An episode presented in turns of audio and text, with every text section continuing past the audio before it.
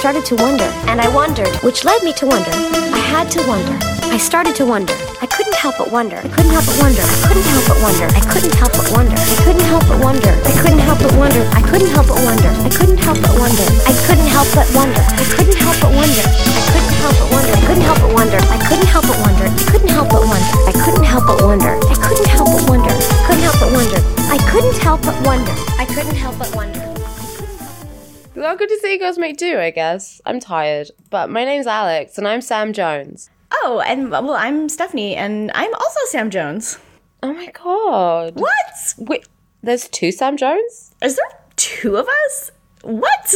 Oh my- that must mean that it's destiny for us to be podcasting together if we're both Sam Jones. It's got to mean something, right? It's fate. It's the universe. The universe is coming, and she's mad. Or maybe she's happy. She better be happy. I mean, we talk a lot about mowing hay, but today it's time to reap what you sow. Uh-huh. You better. It feels like it's been forever. I know. I'm excited. I'm like, what do we even do on this show? Like, It's been a long time. I mean, it's been a week, but for us, that feels like... what do? We do talk about Sex and the City, but I mean, we also encourage hay mowing, and we Looker screams a bit. Yes, he's a naughty boy. Uh-huh. And that's pretty much it. That's it. So I guess, yeah, we could get into the Sex and the City portion of the show. Yeah, true. So we're on season 3, episode 17. What goes around comes around. Sure does. Just like that Justin Timberlake song, or a carousel. Yeah, I guess those are the same thing. So, yeah, it's, we're one away from the season finale now. So this is like, we're getting there. We're almost at the end now. This is this is the bells. No. This is the Red Wedding episode of Game of Thrones, I guess. Because everyone was slaughtered? Yes. Okay. Oh my god. Okay, but like I know in Game of Thrones there's that kind of like acceptance that something bad's going to happen, but like what if you just have like a relatively normal sitcom and then everyone gets brutally murdered in like finale, just like that episode of Friends, just like the Friends finale, the one where everyone dies. Yeah, when Gunther came in and cut everyone's head off with a chainsaw in Monica's apartment.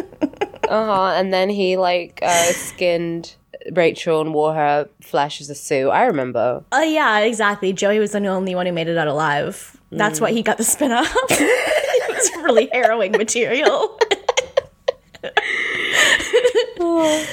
It's good. But so wait, why were you saying that about Sex and the City? Like, just if it was the second last episode and the whole cast got murdered? Yeah. Unfortunately, that's not what happens this week. I will warn everyone, I've had a very stressful couple of days. You remember the episode where I accidentally took too much codeine? It might be another one of them. It's good. It's good podcasting. It's good. So to start off, we can jump into it now. We've warmed everyone up. So we're at the McDougal mansion, and Trey and his brother are playing tennis, and Charlotte is like just having drinks with Bunny, and I think Trey's sister-in-law. That must be it. I honestly didn't even know this was his brother. I wrote that he was playing tennis with some other dude, and I just called the woman some woman. I was like, I'm sure you're family, but I have no idea. I was not paying attention. No. Yeah, they're just playing tennis, and I mean, not much happens. Except, so Charlotte sees this really hot gardener, and he's got his top off, and he's got six-pack, and he's all sexy. He's titties out. He's all wet. He's all and moist. He's very that. And Charlotte has like an awooga moment. Yeah, she turns into a wolf. Her persona is that cartoon wolf. Which one? The one that was like in the Betty Boop cartoons that would go like with his eyes would pop out and his tongue would roll out into like a carpet. Yeah, you know the one. Oh yeah. He's mates with the WB frog. You mean like is? I don't like that, but he's friends. I mean, they're friends, not their mates. Oh, okay. I thought you. Never mind. Okay, I'm British. Remember? I know. I know this, and I forget. So yeah, she sees this very hot gardener, and obviously she's a bit sexually frustrated because her and her beautiful husband Trey have not been having sex. Which is a little bit interesting because it seemed like at the end of the last episode they'd not like resolved it, but it seemed like they were making progress, and now it kind of seems like that just, you know, fizzled out. Yeah, that didn't really matter, I guess. Because they did have sex for what was it, like a minute and a half? Yeah, they did. But but it doesn't really seem like that has. I mean, he's not okay. Why can't he eat her pussy? I'm sorry. I can't even say mohe. I need to be blunt. Why can't he eat her pussy? I don't know. Can't she get off? That's my issue. Yeah. I don't know how he can call himself a respected surgeon if he doesn't even, you know how to thread the needle. That didn't make any sense. Why did I was thinking my brain jumped needle in a haystack, mohe. I don't know. Why can't he?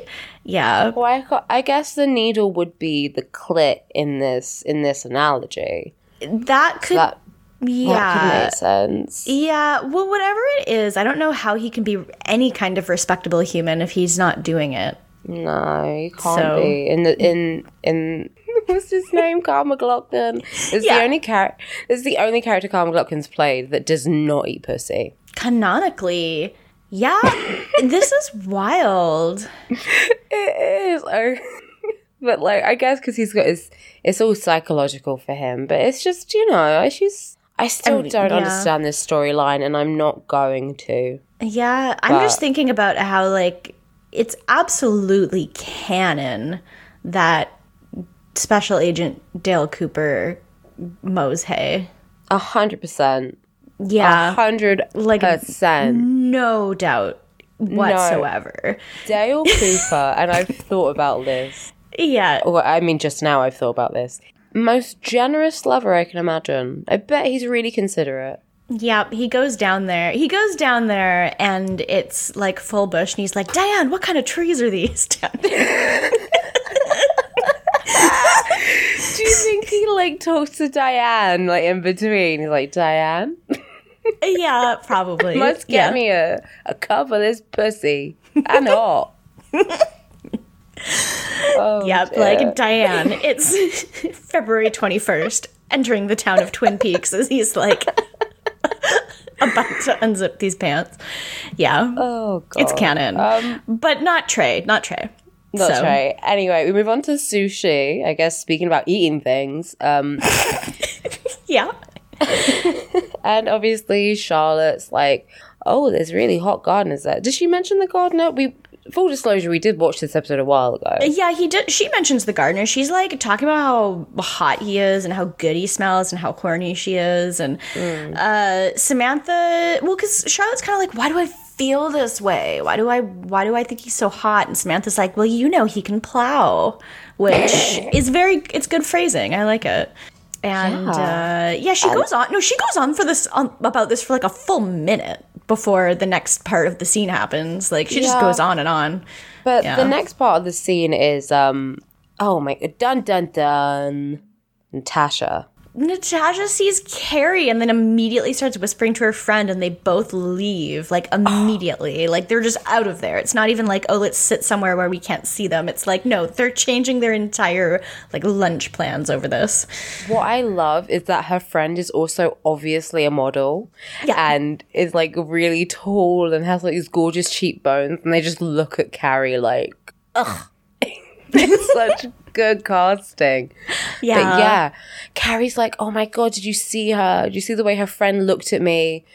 Carrie, okay, this whole episode, she's like, why does Natasha hate me? and I can't handle it. Yeah, she can't figure it out. She lost her one single brain cell in the war in the accident, and it's gone. And she has no idea, and she feels so bad about it. Like, she just feels like she has to make amends for... The whole theme of this episode is, like, relationship karma, and what goes around comes around. And basically, part of it is, like, Carrie feels so bad for being such an awful person to Natasha that she's like, well, this is why I'm doing so bad in relationships, is because I'm like, I was a bad person to Natasha. And it's like, no, you're just an idiot. You're just a bad person. Yeah, you're just a terrible person. And that's it. But yes, we do get to sort of the main, I guess, incident of Carrie feeling this way. So after lunch, we have Carrie's voiceover, and she says that she's going shopping, but then she's walking down some street, gets lost, and a guy mugs her. Fucking John Mulaney voice. It's a grid system, motherfucker. Like, what? Like, how? I don't understand how this happened. I mean, I get lost in London constantly. But is London a grid system? No. It's old as fuck. There's loads of really little fucking roads. There's no grid system at all. I look at a map of, like, New York or any American, like, city that's a grid system, and I freak the fuck out. Like, it disturbs me. It disturbs me, but Carrie could just be like, oh, I'm at 34th and 8th. Yeah. Oh, I guess I know how many blocks I need to go up and over to get home. Like, what? I'm so confused. But anyway, she does get mugged. She gets mugged. This guy, he steals her purse and her Manolo Blahnik, which he knows, I guess. I mean, I know it's for comedy that he knows what her brand of shoes are, but there's not really any way he could tell that, like, unless he followed fashion. I mean, it's not like a Louboutin where it's got a red, like, soul and you can tell. Yeah, exactly. It very much made me think of that one scene in Legally Blonde where the guy is like, don't you tap your little last season Prada heels at me, bitch. And I was like... it's definitely a different energy scene than that one, but it just made me think, like, why do you know what kind of shoe this is? Like, definitely. And I mean, at least Elwood's figured out that he was gay off of that, right? Because that's the only conclusion possible. The only way a man would know about fashion was if he was a homosexual, because all homosexuals know about fashion. It's just that just is what adds up. So yeah, I'm sorry if you're offended, if you're a liberal snowflake. That's like the one flaw in that movie is I'm like, it could have been, they could have thought of this a different way maybe, but otherwise it's pretty much perfect, so. Oh my God. Actually, funnily enough, you mentioned Legally Blonde because I do have a reference that I need to point out and I'll try and remember it. But anyway. Good. So yeah, she gets mugged and Carrie, being her whiny self, is like, oh, I was mugged. She really is like that. I love the way you're describing it, like as if it's like the way you would say, like, oh, I broke a nail or something. I mean, okay, so, like, the thing she's upset about is her shoes, and I get it. And obviously anyone stealing anything is sad. It's difficult. I lost some hand sanitizer the other day. I'm still not really over it. Yeah. But, I mean, she's just so ungrateful. All right, so she runs into the salon, and she says to them, I've been mugged, and they all just kind of stare at her because, why is she there? It's a salon. Like... what? Like, I guess maybe she wants to you know, call the cops and a friend, but, like, she just runs in and says it, and they all kind of stare at her, and then we cut to the next scene. She's got, like, the, you know, the pedicure slippers on, and she's walking around waiting for Miranda, but she's just, like, I don't know, maybe because it's Carrie, I'm just being mean. Anyway, so yeah, she calls the cops and there's some detective. Oh, because of course they would send a fucking detective over for this and not just a beat cop. Yeah. So they send a detective over. Well, they're Manolo Blahnik, so, like, full investigation. I'm sorry, there's a white woman who is mildly distressed. We need to send over our most handsome cop.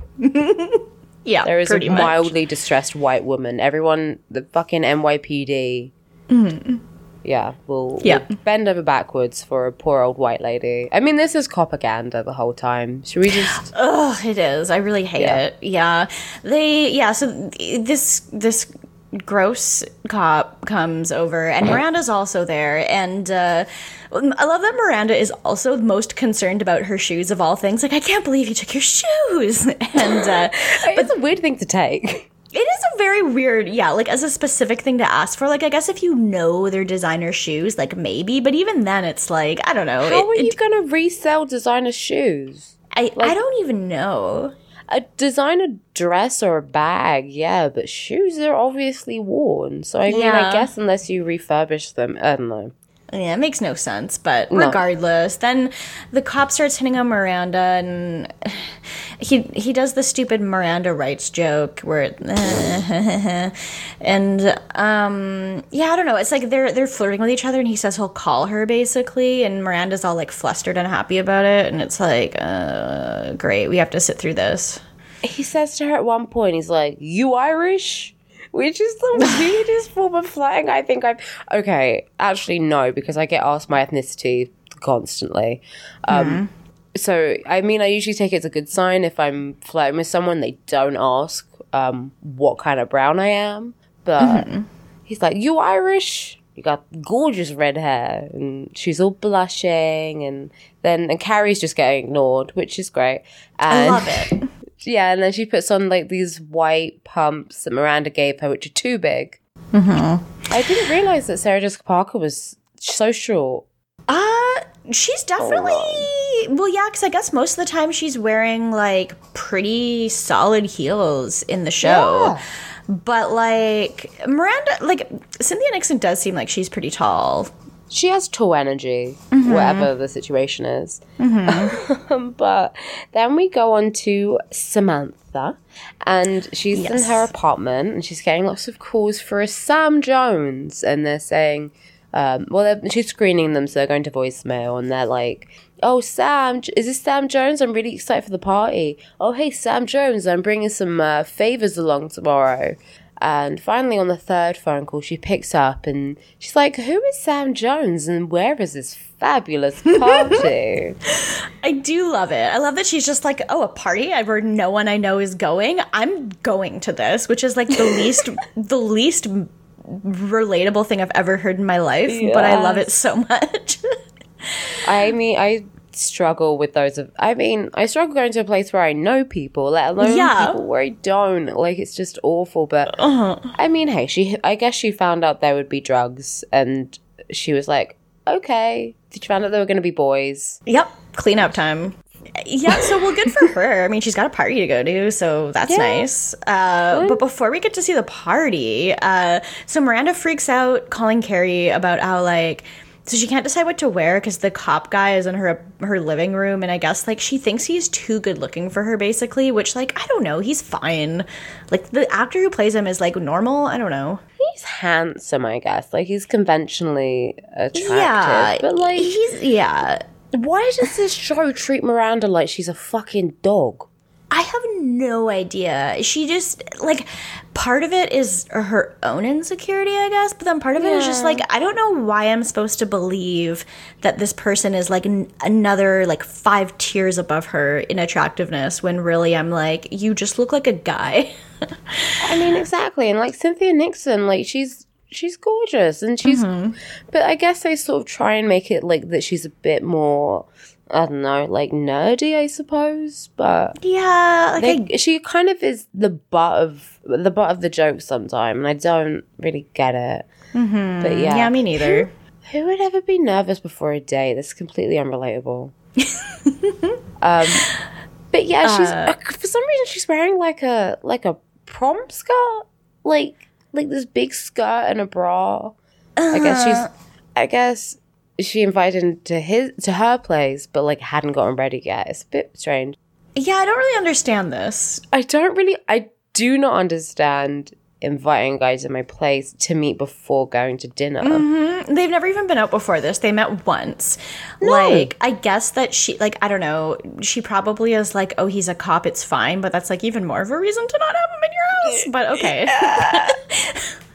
Yeah. Yeah. You wouldn't catch me fucking dating no cops. But, yeah, I don't get it. But anyway, yeah, she pops her head around and she's like, I'll be 5 minutes. And she calms herself down. Yeah, she's been spending like 20 minutes getting dressed at this point also. Mm. And she's not even dressed yet. But yeah, Carrie's whole thing is she's like, oh, you've been through so much relationship garbage that this is like karma. It's like you're getting someone so handsome because of all of this. And I'm like, that, shut up. Shut up, Carrie. Fuck up. Yeah. Like, well, how does that... I mean, that's not what karma is. Like, you don't get presents for suffering. Yeah, I don't know. Get it? Like, okay, so, I mean, this is Carrie's very, I guess, very Western idea of, like, karma and stuff. Of, in her mind, she did a bad thing, so now she's having to, you know, she made her bag, now she has to lie in it, she's getting bad luck, blah, blah, blah.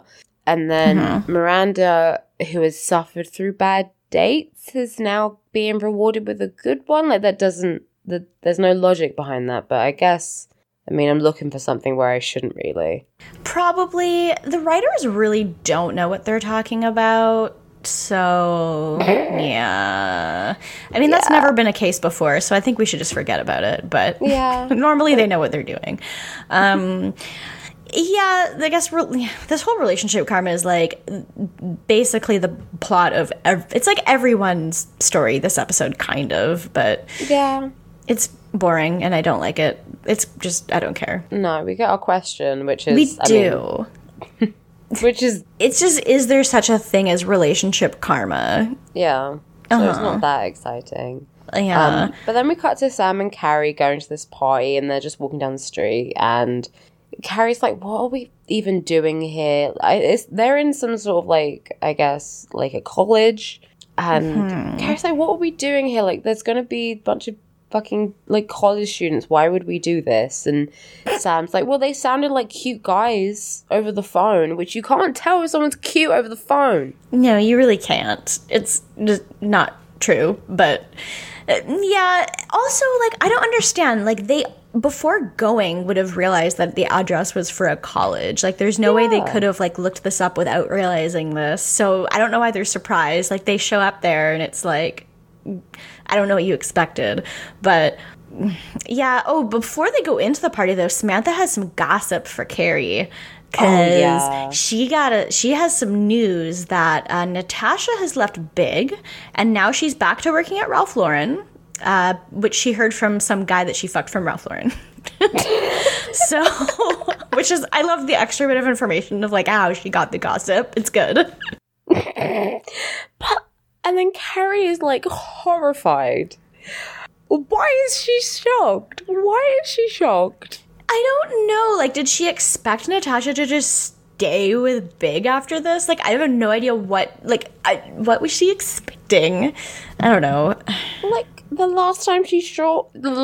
Okay, I'm getting a bit worked up. The last time she saw her, Natasha fell down the fucking stairs, split her lip open, after catching Carrie, like, nearly naked in her apartment, in her place. Mm-hmm. Why did she think that she would stay with him after he had a full-blown affair? Like, I don't understand the logic here. Mm-hmm. And Carrie's like, oh, I never meant to split them up. Whoopsie doozy. Whoa. I made a mistake. Well, yeah, buddy. That's what happens when you fuck married men. It's not a good idea.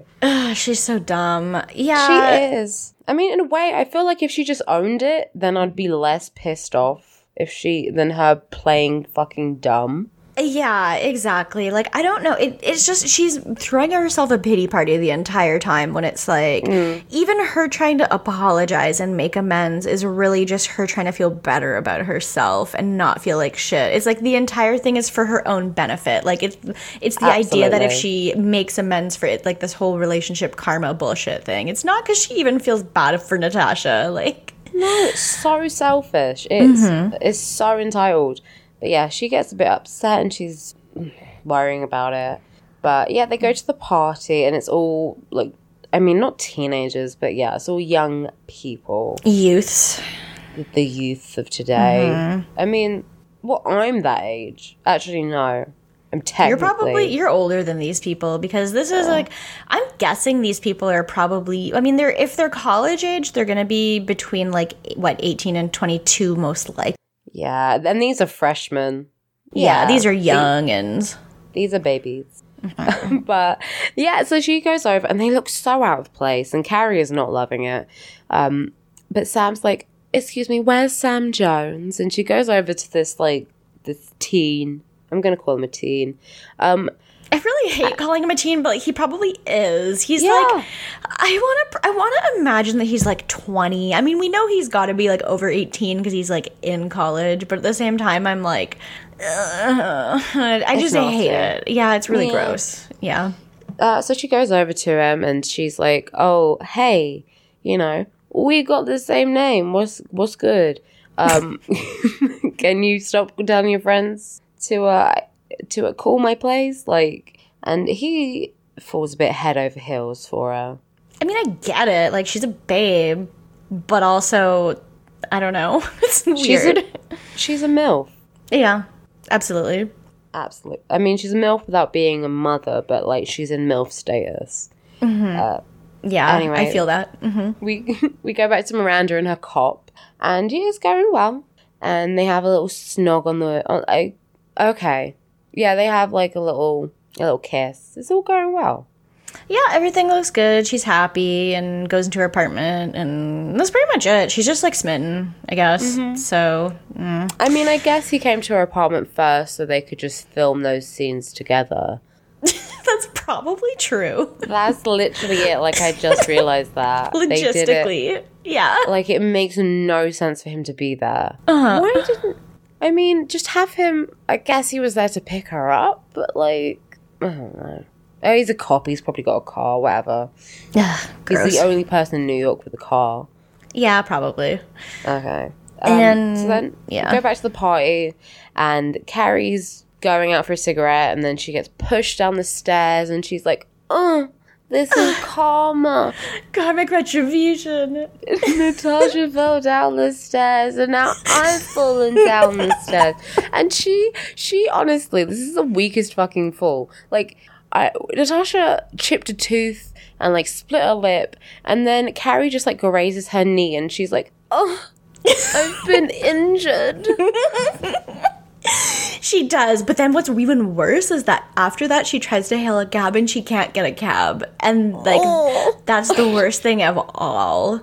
It's I feel so bad for her. I can't even believe it, baby. Yeah. And then Samantha's like, I think the universe is telling me to fuck the other Sam Jones. So there's also that. Mm-hmm. Yeah, she's just, I mean, she's Samantha. Mm-hmm.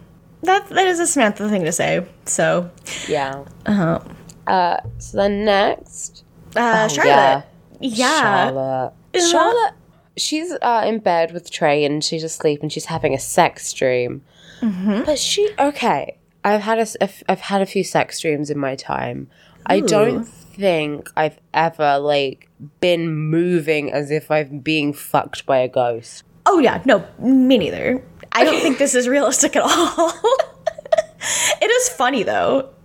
It's funny. It's very funny that she's banging her head. She's banging her head against the headboard while she's asleep.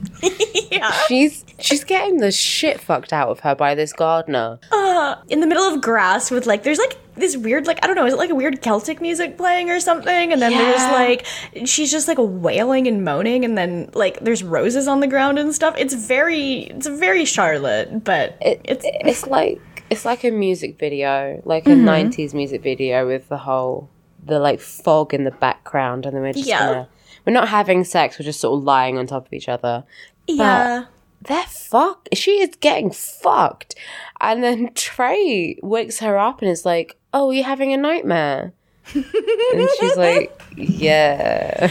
This man went to medical school. Like, this man has had, like, probably, like, 8 years of post-secondary education. And he's like, are you having a nightmare? I'm stupid. Are you having a nightmare? You were gyrating your hips and moaning. And thrashing your head against the headboard, screaming, fuck. You having a nightmare? The real nightmare was when she woke up. So yeah, I realized she was not getting dick down. Mm-hmm. R.I.P. Yeah, rest in fucking pieces. Charlotte's vagina. R.I.P. to your vagina, but I'm different. So and then, yeah, then we go to Carrie. Carrie. Yeah. She's back in her apartment and she's trying to phone Natasha to apologize for fucking her husband for months. And I guess she calls Ralph Lauren. Yeah, some assistance, like, she's not here, and Carrie's like, well, I'll be on hold, I'll wait, and the assistant's just like, look, I don't want to be rude, but you're in a hold forever.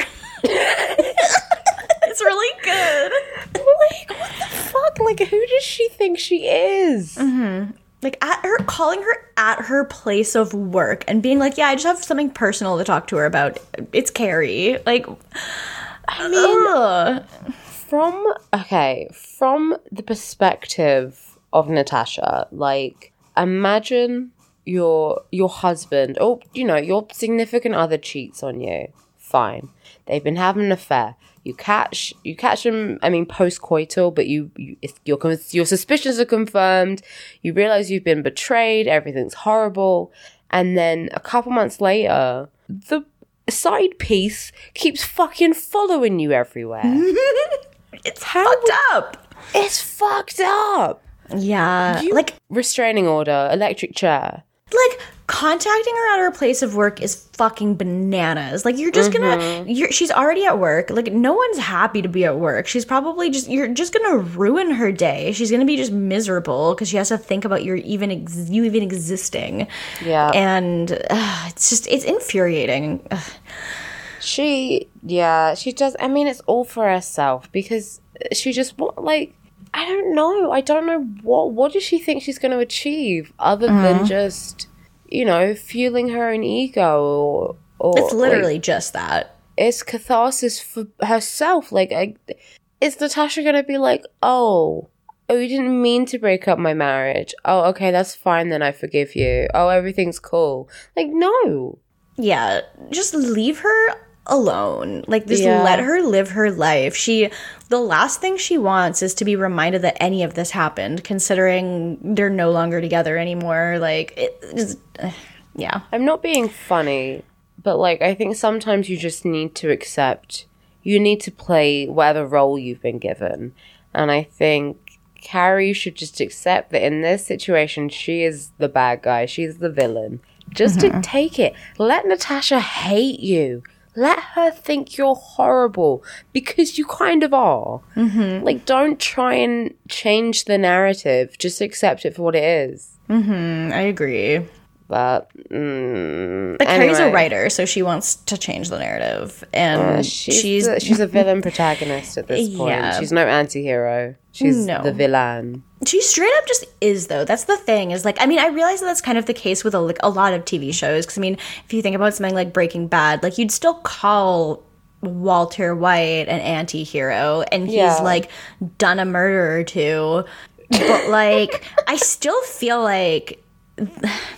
Like, I'm not going to say Carrie's worse than someone who's done murder, but, like, I do feel like it's, like, I feel like there needs to be a word that's not anti-hero, because anti-hero makes me feel like I'm supposed to like them. Like, I mean, there's anti-villain, I guess, where it's, like, a villain that you kind of end up liking. I think, but the thing is, Carrie was written as a hero, you know? Yeah. Like, I think... I mean, she's written to be complex, definitely. She's written to not be this perfect person, which is, I think, why a lot of people like the show. Mm. But we're still meant to be on her side, and it is very hard in this situation. Yeah, it's frustrating because I guess that's the thing is it's different from an anti-hero like Don Draper or Walter White, where because you're not supposed to be on their side, but they're still the protagonist. But like her, you're supposed to find it kind of just like, oh, this is just realistic and relatable. And she's not a perfect person, but like, I don't know. Yeah, I wish that she was more outright just supposed, like, I just wish she was written to be like, you're not supposed to like her. Mm. That would be better. But I don't know. But that's showbiz, baby. Yeah, true. So then we go to Charlotte, who in this episode, I feel like Charlotte is an actual anti-hero. Yes, I agree. I do think that Charlotte is that in this episode. Mm-hmm. Mm-hmm. We're back at the McDougal Manor, and it doesn't go well. I guess it depends on your opinion, but basically she snogs the gardener. Yeah, it really just starts with her kind of, like, flirting with them and asking about, like, the roses. And then just out of nowhere, they just start, like, making out in the garden. And, like, the woman, I guess her sister-in-law or whoever that woman was, like, sees them from far away and is like, I'm going to take this information and store it in my brain and save it for later. And then later we see it come up again. Have you ever seen Mommy Dearest? I have not. Okay, there's a great scene where, so Christina, the daughter, is at boarding school and she's in this little, like, stable because she went to some rich kid boarding school. They've got fucking horse stables. Do you mean a horse kennel? A horse kennel. She's in the horse kennel. Yeah. And she starts she's making out with this boy. I thought you were going to say the horse. She's making out with a horse. No, she's making out with a guy. Yeah. And this girl comes in who is overacting in a film which is already full of overacting. Okay. And she's like, I'm gonna tell. It's just so good. And like literally that's what this was, of just her going, I'm gonna tell. Isn't that just the plot of Atonement? Pretty much. But this is a subplot. The rest of the film is just, I think about Mommy Dearest daily. Oh, like good. I know I'm very on the nose with my like camp references. Yeah. But there is something about just the scene where Faye Dunaway as Joan Crawford is sitting in front of a mirror and she just lifts her leg to like like doing the splits and is just like gripping her leg like still got it. That is, oh my god, that's so good. Is me. It's me in 40 years. I mean, minus the child abuse. Mm-hmm. Just being a weird, like, old drunk with full face of makeup on at all times. Oh, and she wears a bathrobe with shoulder pads. It's fucking brilliant. I love that. I need one of those so bad. Now that I've never even thought of that existing before now. It's so good. It's just there's so many little things in it which just like, mwah. Whoever thought of that? Genius. Beautiful. But anyway, so yes, she's storing in her brain. Saving it for later. Mm-hmm. And then we go back to Sam Jones. Okay, so the young Sam Jones shows up to our Samantha's place with a rose, and he basically is like, I've been waiting for the universe to send me something like you, and she's the hottest woman. She's the hottest woman he's ever seen, apparently, which valid, yeah, the checks out. And I mean, that's deep and true. Yeah, and and then they have sex, and it's, I don't like to see it. I really hated watching this scene because the way they filmed it was very like, I can't even describe it. I just really hated it. Samantha's face, I was question marks the whole time watching this. He looks like he's getting on like a roller coaster. He's just like, what? I don't know. I imagine that's what sex with Samantha is like. I guess so, but she's not even doing anything. She's just like lying there. Yeah, because he's fucking, 19? He doesn't know what he's goddamn doing. He has no idea. Yeah. He has no idea, but she's just, it's kind of charity work, really. True. She's giving back. But it's filmed so comically. Like, you could have put circus music over the top and nothing would have changed. You're right. I honestly, like, looking back at the scene, I feel like I'm imagining it with circus music over it. Like, I feel like that's just what it was in my brain was this. But yeah. Yeah. And so they finish and he's like, that was awesome. And I don't even know if Samantha was being sincere. She says she agrees. I'm so confused about this whole situation. She seems super dazed. And I mean, why did she even have sex with him? I guess she was literally just bored. I think she just thought it was kind of neat to have sex with someone with the same name as her. I honestly think that was literally it. She just wanted to do it. Like, she was just like, oh, there's no way that, like, this is way too much to be a coincidence. Like, this has to be the universe telling me something. Because no one, cause, like, Sam Jones is, you know, such an uncommon name that no one else could possibly have. This could never come up again. Like, what? Yeah, I don't know. But anyway, this guy is basically just like, he basically is like, I love you. And he basically just never wants to ever leave her. Yeah. And she's just like, that's dope. Like, it's fucking sick, bro. Yeah, she's just like, you love sex. It's fine. And yeah, that's it, really. He just had sex with, like, a hot lady. And, I mean, we've all been there. Whomst among us. Yeah, but eventually he starts getting, like, a little bit weird, and she basically, like, makes him leave because he's basically just like, no, like, I really love you. Like, this is, like, this is it for me. And she's like, get the fuck out of my apartment. Yeah. Yeah. But back to the McDougals. Back to the McDougals, and it's cocktail hour, baby. It sure fucking is. And I did think the scene was kind of funny, because the woman, like, the whoever, sister-in-law woman, whatever, is like, oh, I saw something so interesting in the garden earlier. I saw Charlotte making out with the gardener. And Trey's there, Bunny's there, Charlotte's there, like, all the people we know are there. And Charlotte's, like, mortified, but Bunny's just like, oh, now you're a real McDougal. And she's just laughing. And I don't know. I guess Trey looks uncomfortable. Yeah. I'm going to say a bad word here, but can you imagine being such a mischievous little cunt that you're like, I'm going to tell everyone. I'm going to humiliate someone and say that his wife was cheating on him in front of his mother and his brother because that's really fucking funny. Can you imagine doing that? Because the way she says it is not even like, oh, I'm going to tell on you or I'm going to humiliate you. It's just like, oh, she was kissing him. Isn't that funny, everyone? Yeah, she really fucking revels in it. It's very weird. It is, I don't know, maybe the greatest example of, like, pure sociopathy that I've seen since, like, Silence of the Lambs. Well, because, like, if it's she on really that level of, like, Hannibal Lecter shit. For sure, because, like, if she actually cared about, like, anyone's feelings involved, she would have, like, quietly told one person, but she's just like, no, I'm just going to tell everyone. Like, she's saying it the exact same way she would tell a group of friends, like, who aren't involved. It's very funny. Or even, like, oh, Charlotte was talking to herself or something, like a little embarrassing thing. Like, oh, Charlotte was talking to herself earlier, and then go, oh, isn't she silly? No.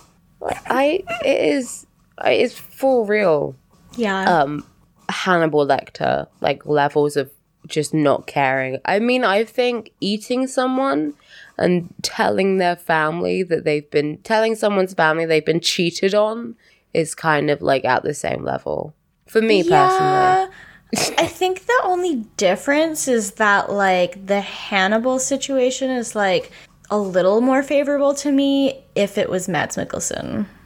True, because he's sexy. Yeah, that makes it okay. You can do cannibalism if you're sexy, I'm sorry. You can. That's just what they do in Denmark, I think. So that's just I've seen Midsummer. In Sweden, they do that weird shit. In Denmark, they just eat people. And he eats rude people as well, so. Yes! Thank you. He does. He really does. And he does some really cool things, like. He's a really good cook. Yeah. I mean, like, he'd be a good boyfriend because, like, you'd be like, oh, some guy catcalled me. And he'd be like, oh, who? And he'd be like, that guy. Yeah. And then next day, steak pie. He'll keep you fed. Like, not to be like a cannibalism apologist, but like...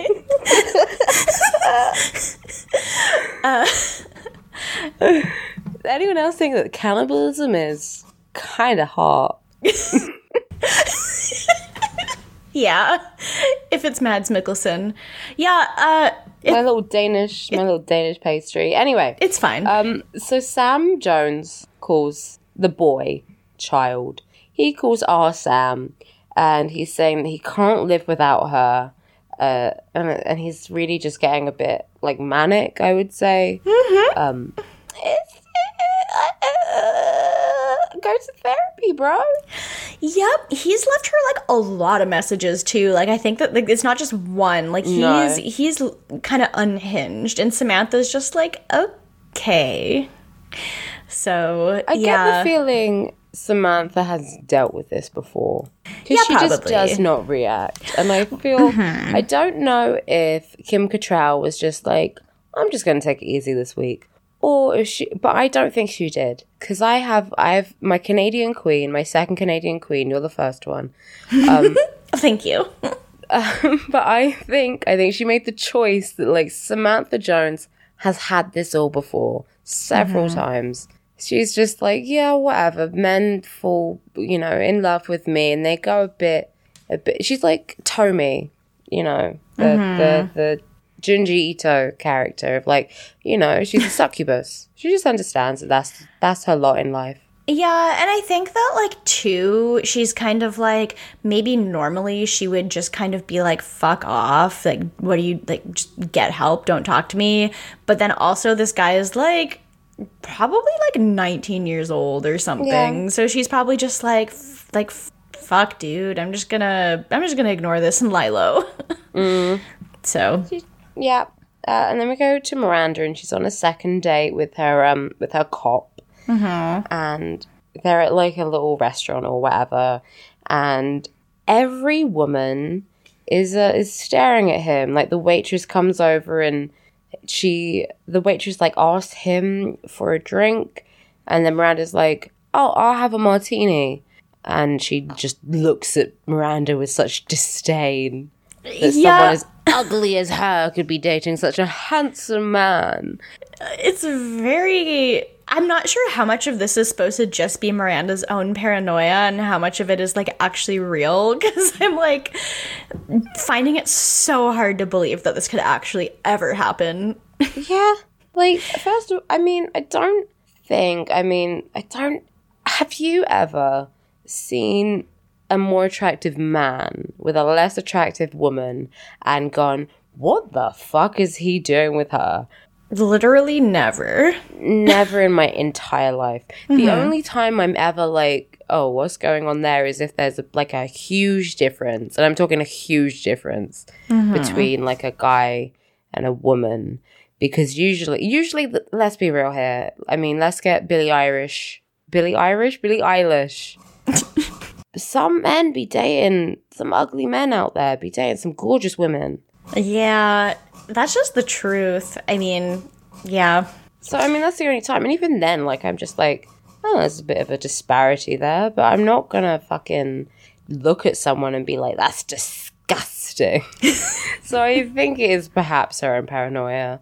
Yeah, I think it very much is, yeah. Yeah, I mean, I don't really like how... I mean, I guess they kind of do usually... Like, obviously she's not, but they kind of code Miranda as being the more plain one of the group. Yeah, like they dress her kind of more just like professional rather than, you know, like fashionable and flirty. And yeah, I get that. But still, like she's still like good looking. I don't know. This guy's normal. Yeah. Yeah. Disgusting. We hate normal people.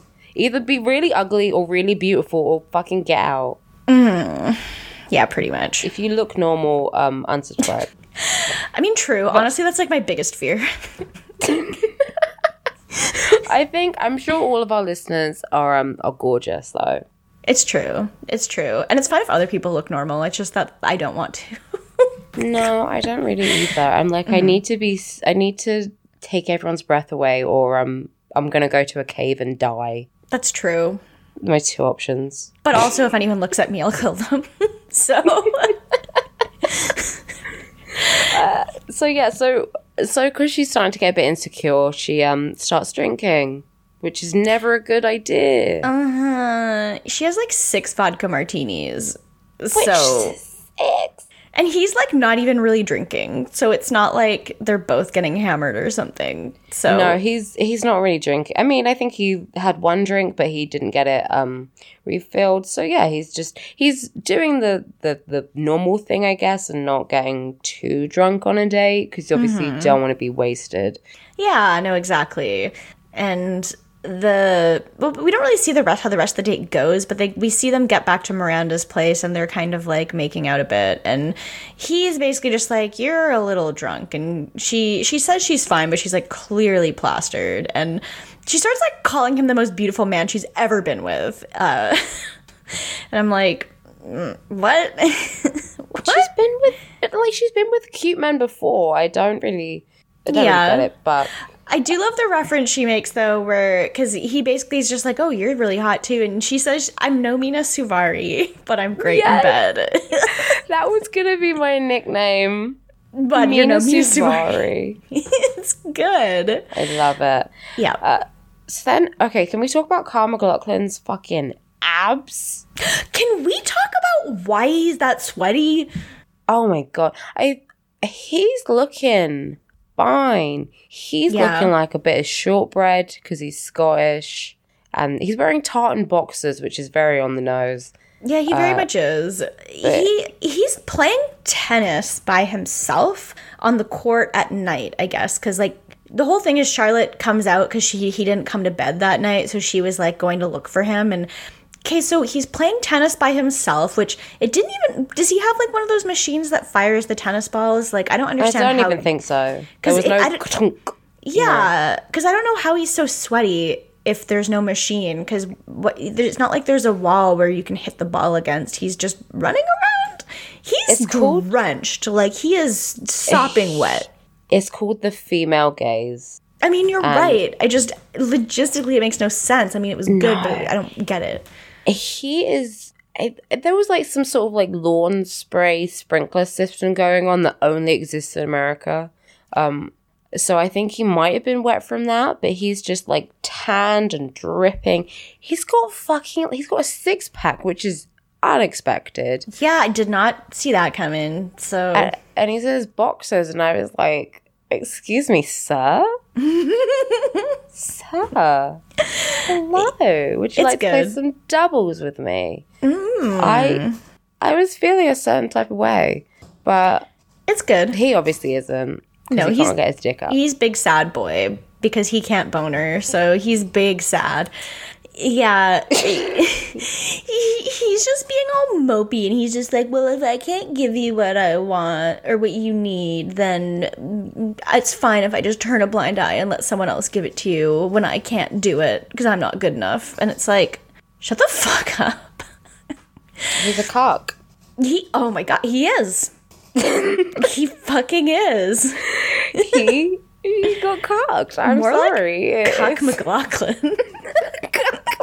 Kyle MacLachlan. Yes! That's even better. Oh. God. He deserves it. So, yeah. He did. But then Charlotte's like, maybe when we get to New York, we should be separated for a while. And he's like, I think that's a good idea. And she goes to bed. Yeah. And he's just there. Hitting balls. Just hitting the balls. Just, poor little baby get cucked. Oh, I'm so sad. Did baby get cucked? Did baby get cucked? Oh, did somebody get cucked? Oh, God. Anyway, this is going to be a long one, guys. Fucking hold on.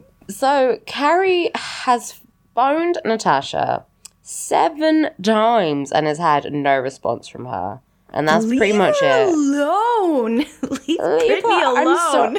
I'm sorry if I phone someone twice and they don't, like, if I don't get any response, I'm like, okay, cool, wash my hands with them. Yes, done.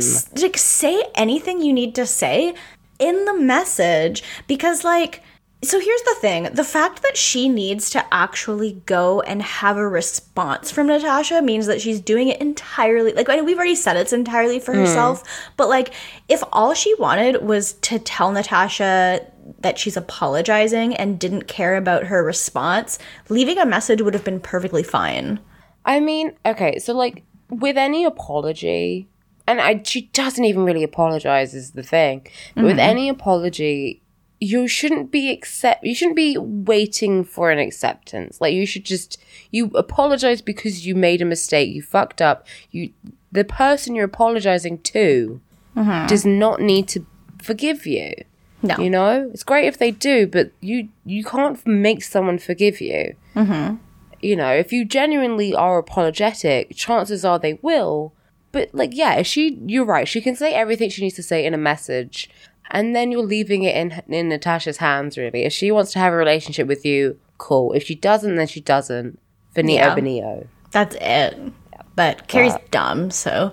Back to Miranda. Yeah, she wakes up in the morning and she looks fucking haggard, and the cop is gone, and he left her a message for her to, like, he left, like, a note for her to call her local AA chapter, basically. Because of how hammered she got, I guess. So, which is a little bit weird because, like, okay, getting real sloppy, like, once doesn't mean you're an alcoholic. Like, it's not like she showed any other signs of, like, having an actual problem. She did it one time, but They've been on, what, 2 dates? 2 dates, yeah. Presumably she wasn't wasted on the first one. Uh-huh. And she wasn't, like, I mean, I know they're all functioning alcoholics, so maybe he thinks that she's functioning, but then, I guess it's just, well, you know, it's good to talk, but she's not an alcoholic. She just drank too much. Exactly. And she's very hungover. Yes. Yeah. Yeah. And then we had our last scene with Sam and Sam. So the young Sam Jones is at our Sam Jones's door yelling that he loves her, and he's basically just, like, hammering on her door, and Samantha can just, like, hear him and see him through the peephole thing, and it's terrifying. It's like, go away. It's terrifying. Like, you've got some guy who's obsessed with you. He knows where you live. He has your number. He knows your name. And she's just like, This is a bit awkward, isn't it? Mm-hmm. Yeah, it's weird. But that's, like, the end of the entire story. It's just, like, Samantha getting harassed by this guy. So yeah, Samantha's gonna get fucking murdered. And we're just like, okay, that's the end. Anyway, back to Carrie. Like, what? No, can we like, have a resolution to this? Yeah, basically. Yeah. Oh, yeah. It's very fine. Disturbing. It's a funny 19-year-old go wild and love Sam. So, but we're almost done because so the last Charlotte scene is she gets back to her old apartment. So, like, she'd just been subletting her old place, so she goes back to it, and it's her and Trey are doing the separation thing they talked about. So that's fine. That's the end of her story. And then we get Carrie. Carrie is the end of the episode. She fucking... Okay, so apparently the assistant at Ralph Lauren gave Carrie the address where Natasha was going to be having lunch. Somebody's getting fired. That is so unreasonable. Like, if Natasha is not taking any of these calls, in what world would the assistant give the lunch plans out? Like, I don't understand this. She's going to be walking back into that fucking office like, cool, who's getting fired today? What the fuck are you doing? Yeah. Oh, my God. So, yeah. And can we talk about the dress? We can, yes. Okay. So, Carrie is wearing the iconic John Galliano Christian Dior newspaper dress. And for a description for the people listening at home, it's like it's like a very tight kind of, like, slip dress, backless. It's got little strappy straps, and it's got a newspaper print all over it. And her titties are perched, like they are. It's so roosted. They are. It's such a sexy dress for, like, for what occasion? Well, you gotta look as sexy as possible when you go and are like, well, I gotta apologize to someone. I fucked your husband a bunch of times, and so don't you want to know how hot I am? But it reminded me of the newspaper blazer that Ali Larter wears in Legally Blonde. You know, when she's on her trial. Yeah. Ooh. It was great. So that's like, good look. Connected. Maybe someone watched Legally Blonde, like, just before writing this episode. Maybe. What year did that even... Was it even out before this episode would come out? I don't know. I think so. I think it's, like, 98 or something. Damn. Let's have a look. Let's have a Google. We gotta know.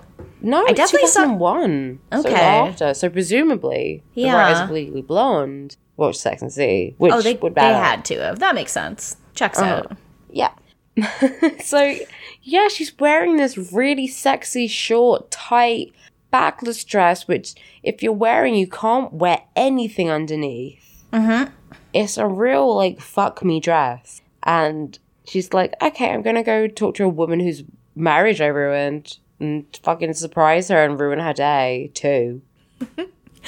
Yeah, she really does do that. She sure fucking does that. She fucking does. So, okay, I have notes because I'm mad. Oh, good. Yeah, I was mad too. I was like, this is infuriating. I hate this so much. So, Carrie walks in and she, like, surprises Natasha and she's like, obviously Natasha is, like, about to fucking throw hands. And Carrie's like, please, I just need to talk to you. So she sits down. She drinks her wine. What? What the fuck? She's like, can I have a sip of this? A sip, she says, and then drinks half the fucking glass. Yeah. And she's like, oh, I'm so sorry. I ruined your fucking marriage. I never meant to. Like, whoopsie daisy. Ain't I cute? Ain't I silly? Ain't I clumsy? And then Natasha is like, she just drags she fuck out of her. Yeah, this is iconic. Like, Natasha is my top for this week. Yeah. Surprise top. Yeah. This is top energy. Mm-hmm. It's real fucking good. She says, you know, she's like, I never meant to walk in on you. I never meant to fall down the stairs and chip my tooth. I have it still does after hours of painful dental surgery. It still doesn't match the other tooth, and it's just she's like just tearing her to pieces. Mm-hmm. Yeah. Like, oh, you never meant to fucking ruin my entire life. You never made me, you know, I look like an idiot. Oh, I'm so sorry that he slept with you. I'm so sorry that he married me and not you. It's like, oh, fuck. It's so good. I love it, too, because she kind of starts by saying, I'm sorry, too. And Carrie's like, you are? Yeah. Yeah. It's very iconic. And yeah, it's good. Yep, she finishes it by saying, not only have you ruined my marriage, but you've ruined my lunch. And Carrie gets up and walks away. And then Carrie's entire takeaway from this entire fucking bullshit is she's like, my karma put Natasha back on the singles market, as if we didn't have it hard enough already. Fucking what? Clown music. When? What is she on about? I have no fucking idea. And then she ends it by being like, somewhere out there, Big was alone again. And like... I don't get it. Because she's like, and now I can go fuck Big again. But like, she doesn't want him because he's available. Literally. It I feel like... smashing my head through a brick wall right now. Mm-hmm. I don't know about you. Yeah, I was like just a minute ago thinking too, like, about ranking because like I hate everyone and everything. Well, the thing is, I thought this was a good episode. Like, it was entertaining television. I liked to watch it, but I'm like, who the fuck is valid this week? Because like, okay, so Miranda dated a cop, which was stupid, and I hated it. Charlotte low-key cheated on her husband. Okay. I mean, that's what... I mean, she did, but, like... I mean, I think a kiss is forgivable. Yeah. And he's definitely absolute garbage, is the thing. Yeah, but, I mean, it still is cheating. It still is, for sure. Yeah. It definitely seemed like a heat-of-the-moment thing, and I kind of get the feeling that Charlotte probably would have told him eventually. It's weird, too, because after the whole thing, it didn't even seem like she was, like, really apologetic about it at all. She was just, like... she didn't even say sorry or anything, and I'm like, this is really fucking... what?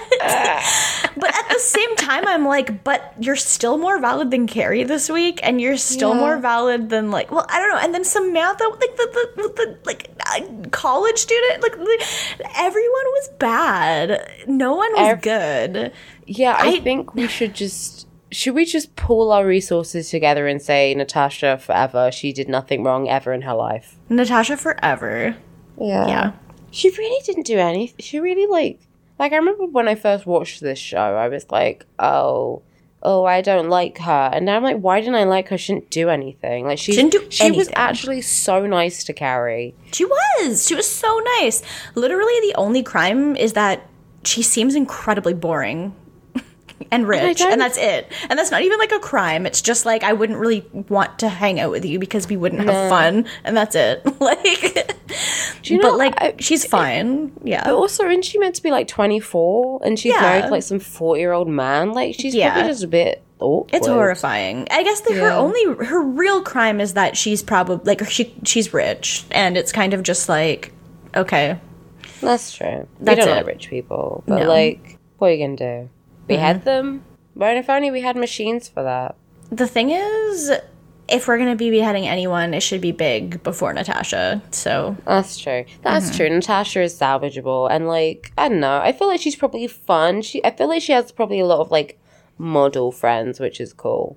That's cool. Yeah. I feel like we wouldn't have any fun together because we probably wouldn't have, like, any common interests, but, like, she seems like the kind of person that I'm like, you're nice and, like, inoffensive, so... Yeah, I like that. Yeah. And, I forgot to mention that Carrie in the slow-mo, when she's walking away thinking about Big, her titties are bouncing. I don't even know how that's possible because she doesn't really have titties, but, like, they are bouncing. It's impressive. I'm proud of her for that. That alone. That's the only good thing this episode that she's accomplished. Yeah, a special little note for titties. Mm-hmm. Sarah Jessica Parker's titties, A-star. Yeah. Everyone else, I'm going to say a D. Apart from Natasha, MVP. Mm-hmm. That's pretty much it. Mm. Yeah. So, questions? Yeah. Questions. Questions? Questions? Yes. Yeah. Okay. If you want to send us questions, then you can send them to citygirlsmakedo.tumblr.com/ask. Also, you can reach us on Twitter and Gmail at citygirlsmakedo. And yeah, if you want to ask us questions for this or Mummy Mailbag, then just send them over. We like them. We love a question. We love it. But we're taking these ones from Tumblr. So first question is from a frequent question asker and friend of the show, PR the Disaster, and they ask, hey gals, did you ever go through a bad experience in a way so funny that you can't take it seriously? For example, Carrie and the robber discussing designer shoes, or me being robbed by an 8-year-old and only given a granola bar because that's what I had. I love that. I mean, also... Yeah. Also, if Charlotte's cheap porno cliche is Gardener Boy, what are the ones for the other girls? Okay, so let's answer the first question first. Have you ever had a bad experience that was just laughable? I mean, yeah, but God, nothing even comes to mind off the top of my head. Do you? Not off the top of my head, no. I mean, I'm one of those people that, like... Okay, so, like, yesterday I was doing a show, doing a play... And we were in tech, you know, figuring out the lighting. And at one point, I headbutted one of my friends.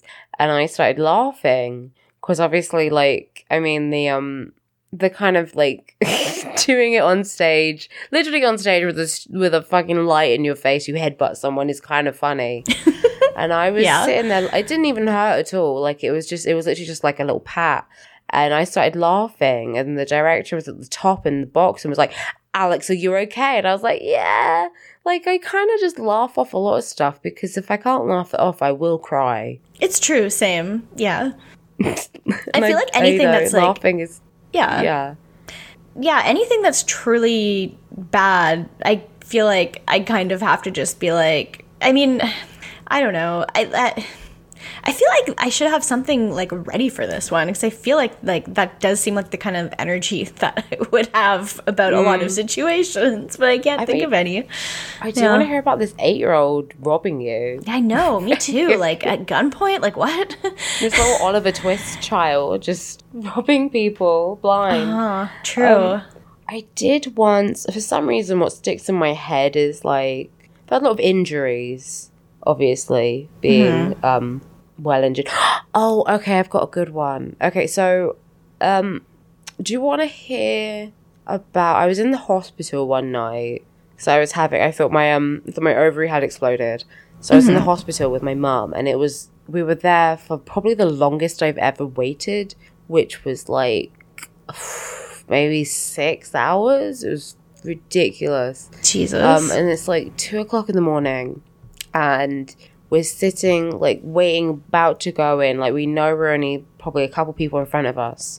And, it was, you know, obviously I'm tired. But there's this woman who, like, waiting with us who is just being so over the top. Like, I think she was having back pain, so it wasn't really dissimilar to what I had. But she was making, like, sex noises as her pain moans. And so she was like... and really putting on a voice of like, oh, I'm in so much pain, can you help me, I'm in so much, like, it was very clearly acting. And it was just so much, like, we were trying not to laugh the whole time because it really did sound like porn was going on in the next room. And obviously you don't want to be, if she is in pain, you don't laugh. But at the same time, you can't not really laugh at someone who's moaning when you're kind of delirious because you've been waiting in place for fucking 6 hours. Yeah. So she like, but it's so weird because you get switched on and off. So like before, she was fine. And she, you know, she'd moan and wail and cry, and she's in this little wheelchair they gave her. And she's like, I can't walk. I'm in too much pain. I can't walk. Can you wheel me? And the nurse is like, yeah, sure, whatever. And then later on, she's walking around with this, like, 5-year-old fucking going up to people and talking to them and, like, with a strange child, not even her kid, just, like, some random kid that she found and befriended. So weird. What the fuck? It was so weird. Jesus. And then she's back to like the porn moaning. And I mean, I go in before her, and I am in a lot of pain, and I'm sure I was quietly moaning, but she was, you could hear her probably down the other side of the hospital. She was wailing. Jesus Christ. And I got in before her, and I could just see the dagger she shot me. I mean, knowing how much pain you were in, like, good. Yeah. I mean, I was like, hey, I'd stiff upper lip and all that. Yeah.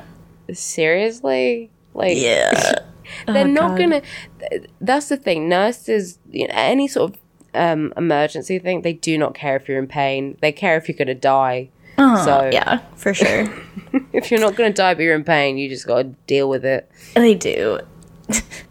I thought of one for myself, which is that when I was like, I think I was about 17, and I crashed my my boyfriend at the time's truck into a fence.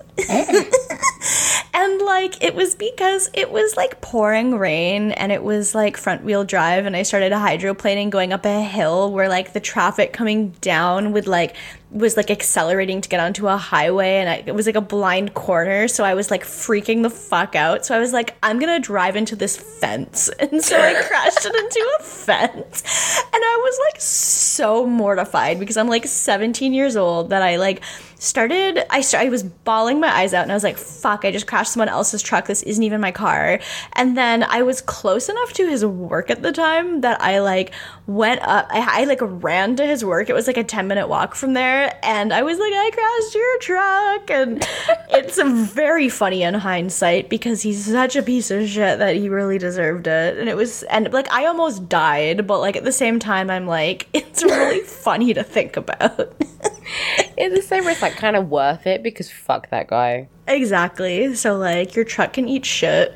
I remembered another one, then forgot it immediately, which is, oh yeah, so I went to like a theme park with some friends when I was like 16 or whatever, mm-hmm. and we had a whole bust up because like I thought we were just going in like our group, but then we ended up meeting up with some other group, and I didn't really know them. And, like, I wanted to actually go on the rides, and they just wanted to wander around. And I was like, look, I didn't pay to get in here, so we could just walk around and eat Pizza Hut. Like, we can do that outside of the theme park. I want to go on the rides. Yeah. And it was also, like, near Halloween, so they had, like horror mazes set up, and I wanted to go through all of them. And it was just, oh, yeah, that was the other thing. They randomly invited some other girl. And it was 2-for-1 tickets, so now we're in a 5. So, like, I had to pay extra to get in. So wow. I was fuming, as mm-hmm. you can imagine. Mm-hmm. Because, I mean, I don't have the greatest control over my temper now. So imagine what I was like when I was very hormonal. And, like, after a while, I just kind of snapped and started, like, screaming at them. And we got into some huge fight. But, like, it was raining, like pouring down with rain, yeah, and there's all these people walking around in like Halloween like gore effects and stuff, like people dressed up like Jigsaw the puppet, and we're there like screaming at each other, soaking wet, like, I hate you, you're a terrible friend, you know, you never look out for me, you're da da da da, and makeup crawling down our face. I love like it's so dramatic, and obviously you're teenagers, so you're nothing but dramatic. And then I like stormed off, and I phoned my mum, and I was like, "Come pick me up!" And I was just there crying in the gift shop. Like, it really is like it was so. I mean, it was obviously quite upsetting. And, like, I didn't speak to them after. Yeah. But at the same time, it's, like, the most dramatic. I can't not be dramatic, and I feel like the world bends around me to suit my needs. Well, it should, so. Thank you. I am the center of the universe. Just True. So everyone knows, it's not the sun, it's me. Yep. I mean, there's nothing wrong with what you're saying. You're right about everything, so. The second part of the question. Okay, we got distracted. So, what are the cheap porno cliches for the other girls? Okay, well, Miranda's is obviously, like, a takeout person. It's obviously, like, she orders Chinese food, and it's, like, a hot takeout guy, and that's it. Okay, he's like, did you want a pancake roll? And that's not really, like, a sexy Chinese food. I don't know, like a spring roll? I don't know. That's kind of small. Yeah. Some spicy pork. Yeah. That works. Okay. What about Carrie? Carrie? I don't know. Carrie, what are some cliche, like, pornos, I guess? Maybe I don't know. A fireman because she's a disaster. Yeah, true. I really don't. A sailor so she can make semen puns. That's true. She would love to do that. Yeah. I don't really know of, like, one that's, like... I don't really know what other, like, stereotypical things are for that. So, like... No, I mean, like, porno cliches have kind of gone out of fashion. Yeah. So, like, weird, like, step relatives, and I'm like, please all go to therapy and church and prison and all at once. Like, bury yourself in the back garden and seek help. Yeah, true. So I don't know what one Carrie would be. Because there's not really any, like, writer-based ones, really. Not really, yeah. I'm going to say Seaman, because I feel like she likes a pun. I think she does, too, yeah. And there's a lot of puns in that one. Mm-hmm. I guess Sounds would be Fireman, then, because she did Fireman. She had that whole episode, true. Yeah. Mm-hmm. Or, and then what about a sexy cop? Has anyone got a sexy cop? Who? I mean, I'm kind of just thinking of, like, male strippers. Like, what do male strippers wear? Good question. Sexy cop, sexy fireman, sexy sailor. That's pretty much it. They're pretty limited. That's true. It's never just like sexy. I don't know. More some unsexy jobs. There aren't any. All jobs are sexy. True. Except cops who can die. True. This is the third episode in a row. I'm like, I hate cop that we. Is it not like the 47th or? Can we not say I hate cops every single episode? That's just what we sign off the episodes with. So, yeah. Take a drink every time we say we hate cops. Uh-huh. A cab. True. Next question. Next question is from friend of the show, Haunting the Morgue, who says, to piggyback on Steph's story about the Neopets lecture, which of the girls would grow up playing Neopets? Would it be Miranda, who you discussed being a gamer already? Would any of the girls have played it in college like I did to fuck around and avoid work? They all play Neopets. It's for everybody. Can I say something? Yes. I've never played Neopets in my goddamn life. I didn't even know it existed until a couple years ago. That's fair. It was very, very, very what I grew up with, because I was like, it was super popular around like 2000, which was when I was like 10, and so I was on it just, always. Yeah, I think I was too young. Like I just missed it. I was a Club Penguin. I mean, that's the real difference between Gen Z and millennial? Like that's how you know Club Penguin or Neopets. Yeah, I think that's the real difference. So. Okay. Yeah, but it's for everyone. And Stardoll, which I've already mentioned that I used to have lesbian cybersex on it, and I was then it took me 4 years later to be like, oh shit, I'm gay. It's normal. I mean, it is normal, but it's. I was like, all straight people have fantasies about being with other women, and I'm like, wait.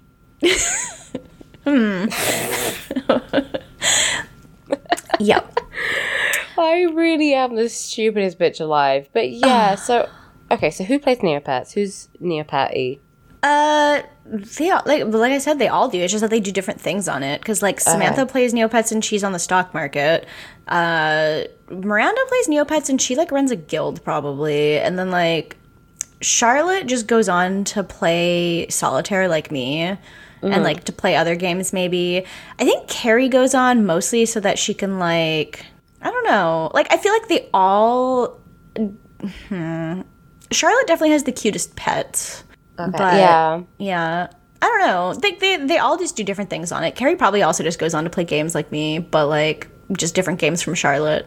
God. Mm-hmm. I wish we could talk about Club Penguin. Did you ever play Club Penguin? I never did, which is weird because I am a penguin. Mm. You would have liked it. R.I.P. I probably would have, even though I don't really like the design of the penguins. I'm so particular about what kind of penguin designs I like, and I don't particularly like the ones from that at all. It's the Linux penguin. I'm like, you're so ugly. I hate it. They're too fat. No, yeah. I mean, not to body shame, but they're not.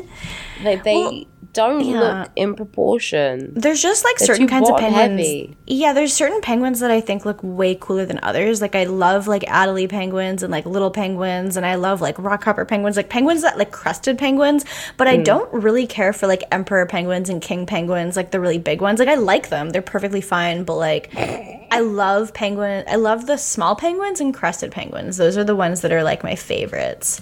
Well, and African penguins. Those are my favorites.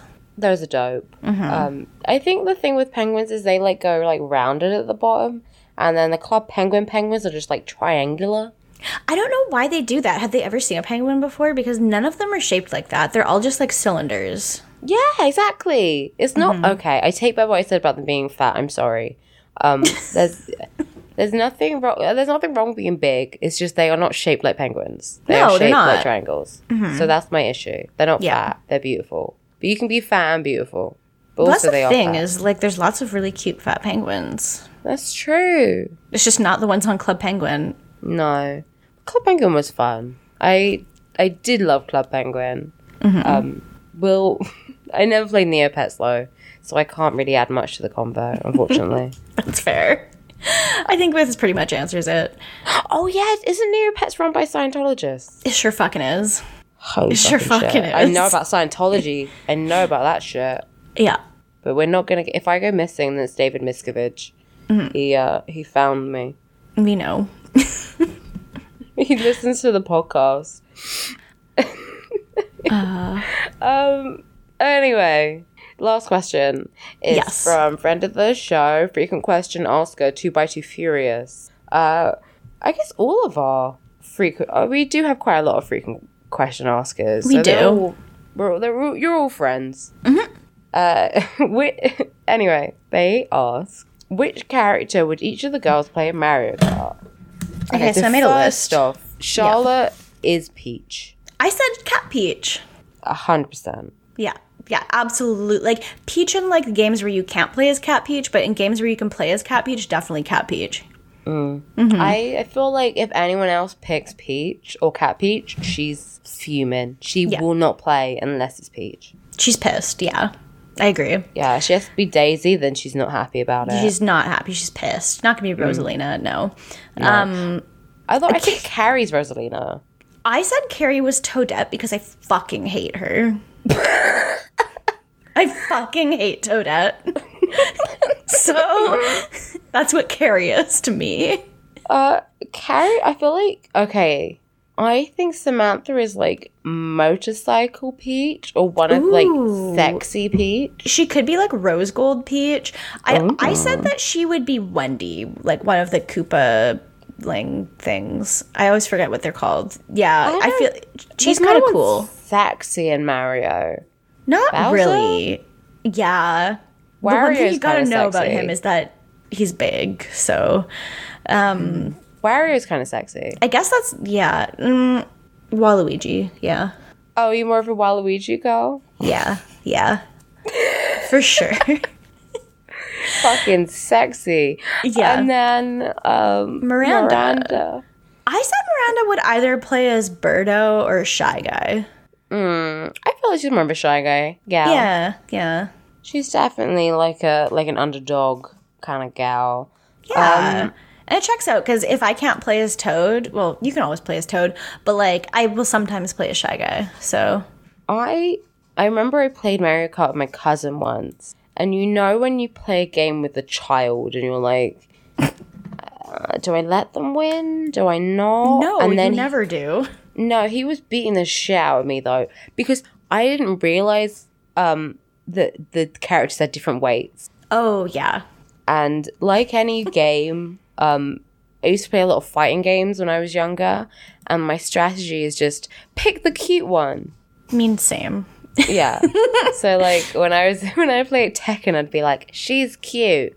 I'm going to play as her. Just play as I would never play as a man. That's disgusting. Same. I never would. Well, I mean, Toad is not a man, so that doesn't count. No, he's sort of genderless. Yeah. He's just a boy. Uh-huh. He's just a toad. Mm-hmm. So I was, like, playing as all these different characters, and I was like, this isn't, Like, I think I played as, like, Donkey Kong, and I was like, wait, why am I not going fast? Yeah, I hate playing as things that are heavy. Like, I would rather die than play as anything that's heavier than, like, dry bones. I did not expect... I didn't expect Mario Kart to have fucking weight dynamics. No, it has for, like, ever since the beginning. I'm not a Nintendo girl. I'm sorry. I'm a Sony bitch. That's valid.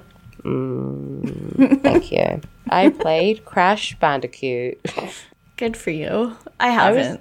Oh, it's great. It's very fun. It's very edgy. It's like Sonic, but for the cool kids. Oh.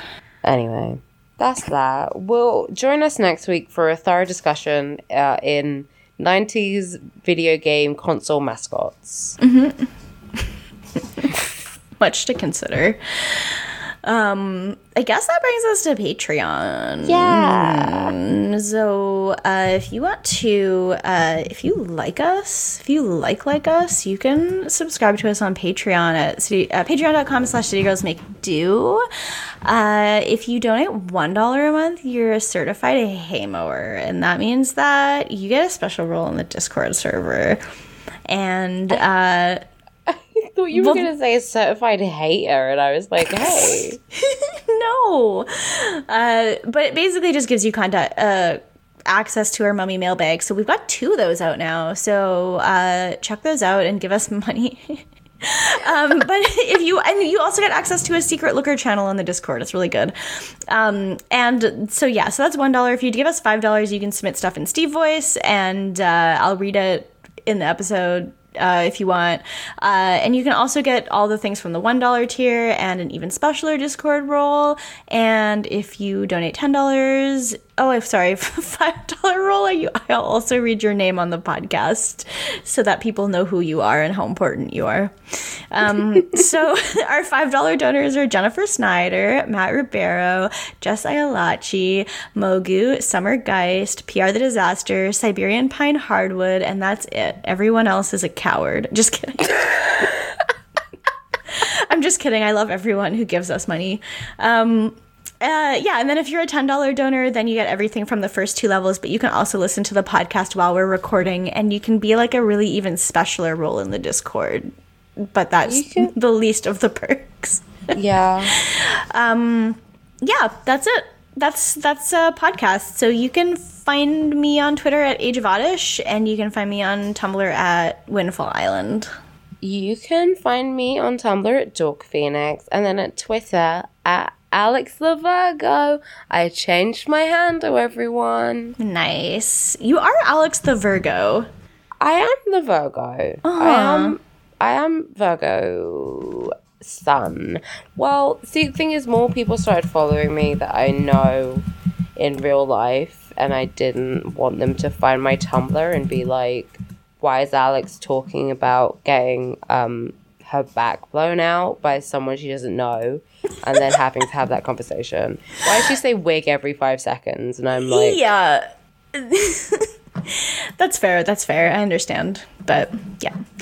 And yeah, follow us on Twitter and Tumblr, the same places, City Girls Make Do, and check us out on Noise Space because we're there, and check out all the other podcasts on Noise Space because they're there too, and they're also worth listening to. So really Noisespace.xyz. Yeah, we do. Lots of good friends who make good podcasts. Also, check out Henry Kissinger's Pokemon Going to Die because we've added a new host, a new friend of our pod, guest of our pod. Yeah.